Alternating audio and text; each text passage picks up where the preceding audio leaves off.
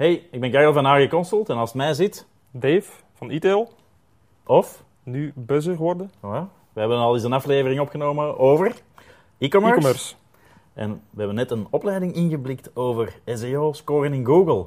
Yes. Zeer interessant. Maar vertel mij eens, en misschien ook voor de kijkers, Mhm.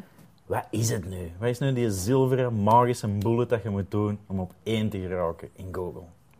Als die bullet er was, dan zat ik nu waarschijnlijk ergens cocktails te drinken op een eiland. Want die is er helaas niet.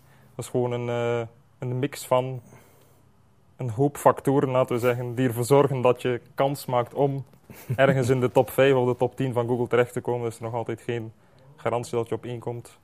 Ehm, maar het is eigenlijk gewoon een, een mix van zowel technische zaken als zaken op je pagina en de site zelf. Mhm. En dan zaken ook naast uw site, eigenlijk externe zaken die er kunnen voor zorgen dat je gaat scoren in Google. Niet zo makkelijk dus. En het is ook veel werk. Eh, Het is best arbeidsintensief, ja. Ik denk dat dat iets is dat veel mensen niet willen horen, misschien. ik denk dat Helaas. misschien wel beseffen. Maar af en toe van, ah, fuck. Maar het is inderdaad ongelooflijk eh, veel werk. Ik denk één ding, oké, is het technisch verhaal is belangrijk. Dat komt in de opleiding niet zo heel hard aan bod als misschien voor een andere training. Maar ik denk wat dan nog altijd wel heel belangrijk is, is keyword research doen. Absoluut. De juiste woordjes vinden. Daar is ook vaak een probleem dat mensen nogal te veel Te, laten we zeggen, te narrow-minded. Ze zitten echt in hun business te denken. hun producten en Hun diensten alleen producten en kijken, hè. diensten. En ze vragen zich te weinig af hoe mensen zoeken naar hun producten of diensten. Of de Eh, oplossingen. Dat ze of de oplossingen. aanreiken. Oplossing of, of de oorzaak waardoor mensen Aha. op zoek gaan naar diensten. Bijvoorbeeld eh hondentrainer. Ja, vond ik een goed voorbeeld. Je kan inderdaad je kan gaan mikken op hondentraining en africhten van honden of zo. Maar je kan ook andersom gaan denken, denken van waarom zoeken mensen een hondentrainer? En dan kom je misschien bij zaken zoals de hond plast tegen het meubilair. Of misschien zoeken ze zelfs geen hondentrainer. Ze hebben eigenlijk gewoon dat probleem. En Ze een hond gewoon- past tegen Voilà. overal. Een hond Of plast dat krabt overal. tegen een zetel. Of En dan heb je inderdaad op dit ogenblik, als je die zoekopdracht doet, dan krijg je vaak de oplossingen ook weer tegen dat plassen van die honden. Dat je Ja. je meul moet in Voilà. smeren en doen. Voilà. Maar een mogelijke oplossing kan inderdaad zijn. Je hebt inderdaad een de- de-. Commerciële oplossingen van Ja. gebruik product X of Y om het probleem op te lossen. Maar je kan ook gewoon de oorzaak proberen op te lossen van waarom doet je hond dat. En dan heb je uiteraard wel een hondentrainer of een school nodig om je hond dat af te leren. Dus dat is wel eh, Dus dat wil zeggen dat je op het juiste moment met de juiste soorten informatie resultaten, informatie Ja. moet opduiken. opduiken. Ja. Jij deelt dat in in de vier of vijf stappen van de customer journey of van het aankoopproces. Hoe, hoe zit dat in elkaar?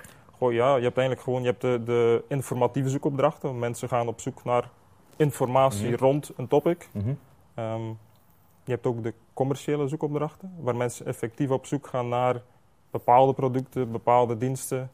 Eh, je hebt ook de navigerende zoekopdrachten, maar die zijn minder interessant. Dat is meestal mensen die op zoek zijn naar een bepaald merk of naar een naam van een persoon. Dus eh, daar heb je, tenzij dat je natuurlijk jouw eigen merk of je eigen naam is, daar wil je wel bovenaan staan natuurlijk. Eh, maar die zijn eigenlijk minder interessant om op te scoren. Maar het is wel heel belangrijk dat je ehm, focust op die verschillende fases in die koopcyclus, zeg maar. En dat gaat zich ook...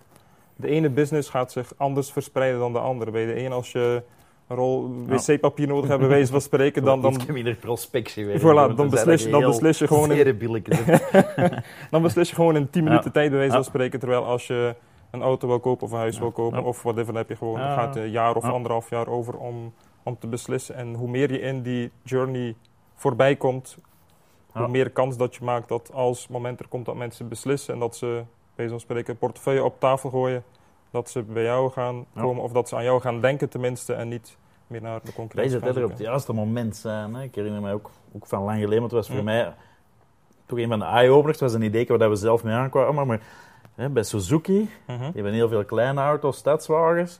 En mijn mama die was toen op zoek naar een kleine auto, maar met een automatiek, want ons mama heeft rugproblemen. Ja. En inderdaad, als je dat gewoon zoekt, dan vind je eigenlijk bijna niks.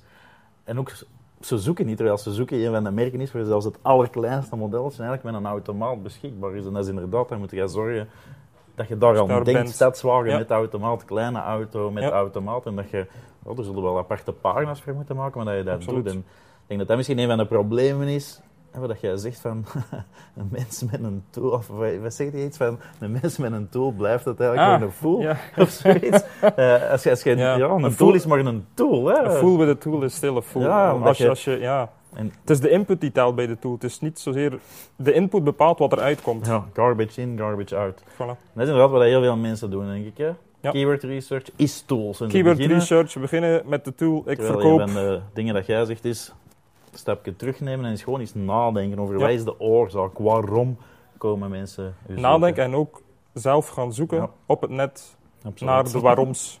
Ja, ja. En die waaroms gebruiken om je keyword research te gaan voeden in de tools. En dan ga je heel andere uitkomsten gaan krijgen dan dat je rechtstreeks in die tool gaat en daar je woordje Absoluut. bloemen of auto met eh, weet ik veel wat automatische schakeling eh, gaat intikken.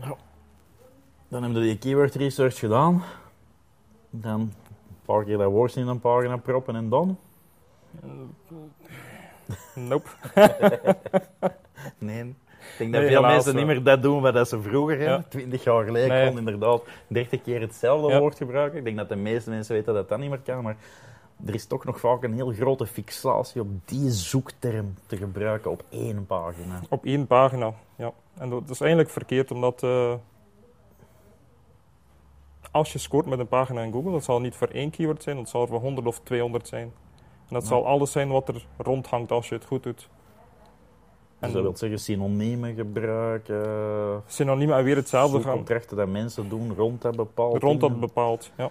opentrekken. Leren begrijpen hoe mensen, of wat mensen willen bedoelen als ze dat woord intikken.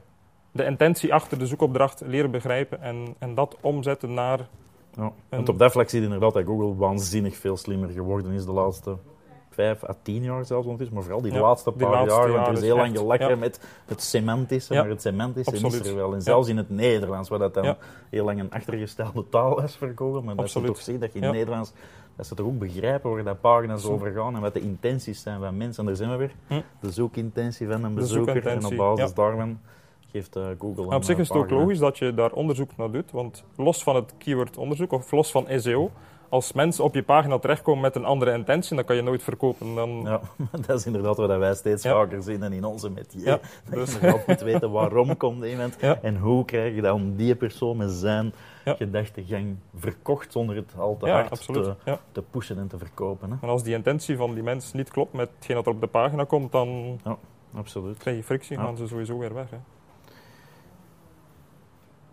Opvolgen van zoekresultaten, doen mensen dat vaak of eh, zijn er daar...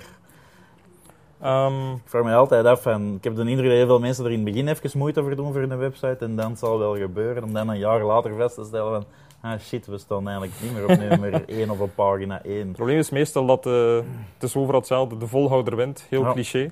Maar eh, vaak bij SEO, als je aan een traject begint, dan, zeker als je van scratch, van nul begint, Mhm. dan eerste half jaar ga je weinig zien. Zelfs soms het eerste jaar hangt er een beetje af welke markt je zit. En het probleem is dat heel veel mensen afhaken voordat Als je echt begint met een nieuwe website of begint met SEO, bedoelde dan dat je... begint met wel een nieuwe duurt, website. Ja, Ja. ja, absoluut. Hè. Als je een bestaande website hebt en je wel enige autoriteit, eh, dan, dan kan het wel sneller gaan. Ja. Als je echt van scratch bij begint, productpagina's alleen gaan de mensen er niet geraken. Hè. Je hebt er wel wat meer body nodig. je hebt echt wel meer body nodig. toch, Je hebt echt eh, content nodig die die soort van pagina's gaat ondersteunen waar je eigenlijk eh, Dus inderdaad blijven, blijven, basis blijven werken. Ja. Als je een bestaande website hebt die dat iets of wat vakjes is, dan Mhm. zie je meestal wel sneller resultaten. Dat kan wel sneller. ook- Ja. Kan wel sneller resultaten. En sneller wil ik echt zeggen van... Als je echt een, een redelijke oké site hebt Ja, en je doet een stukje keyword research, je publiceert daar iets rond, dan kan je letterlijk morgen tussen de top 5 van Google terechtkomen en kan je instant traffic al genereren.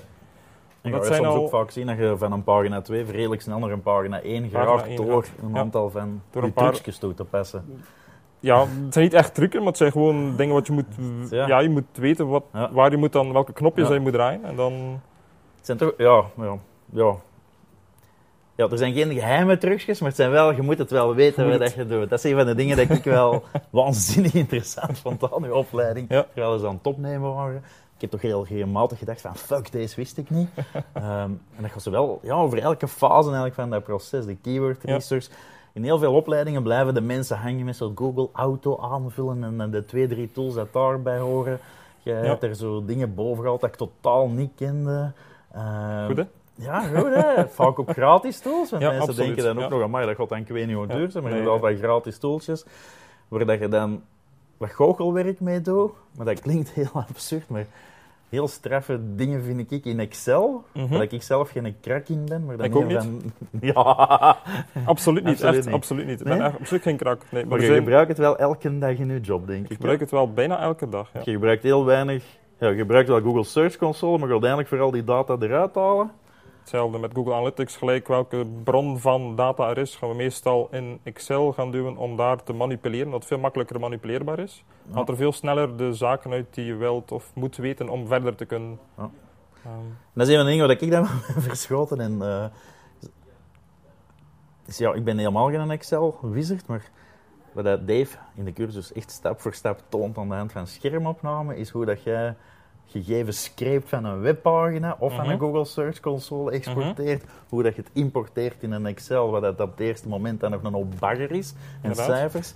En dan toonde eigenlijk letterlijk de formules dat je toepast om er inderdaad een Dat werkbaar geheel van te maken, waarmee dat je echt wel aan de, de slag Ja. kunt. Hè. absoluut. Dus, Het is niet moeilijk, maar je moet het weten. je moet het weten, je moet het doen. Ehm, ik zou zeggen, volg de opleiding en volg Dave op... Is de Twitter? leesbrief er ondertussen al? Op Twitter, dan weten waar dat hem zit. Dave deelt ongelooflijk veel interessante informatie op zijn Twitter. Ehm, op de hoogte blijven van zowel de laatste nieuwtjes in SEO-wereld, maar ook Ja. eigenlijk ook vaak de gezond verstand dinges. Meestal de zaken die ik tegenkom terwijl Ja. ik aan het werk ben, dan die de deel Ja. waard zijn, dan gooi ik ze wel een keer op Twitter of. LinkedIn. Voilà, dankjewel voor Dat was hem. Tot deze aflevering. Wie weet, komen we nog eens samen om Ja. te babbelen. graag. Voilà. Mensen, salutjes Goed, en tot de volgende. Bye.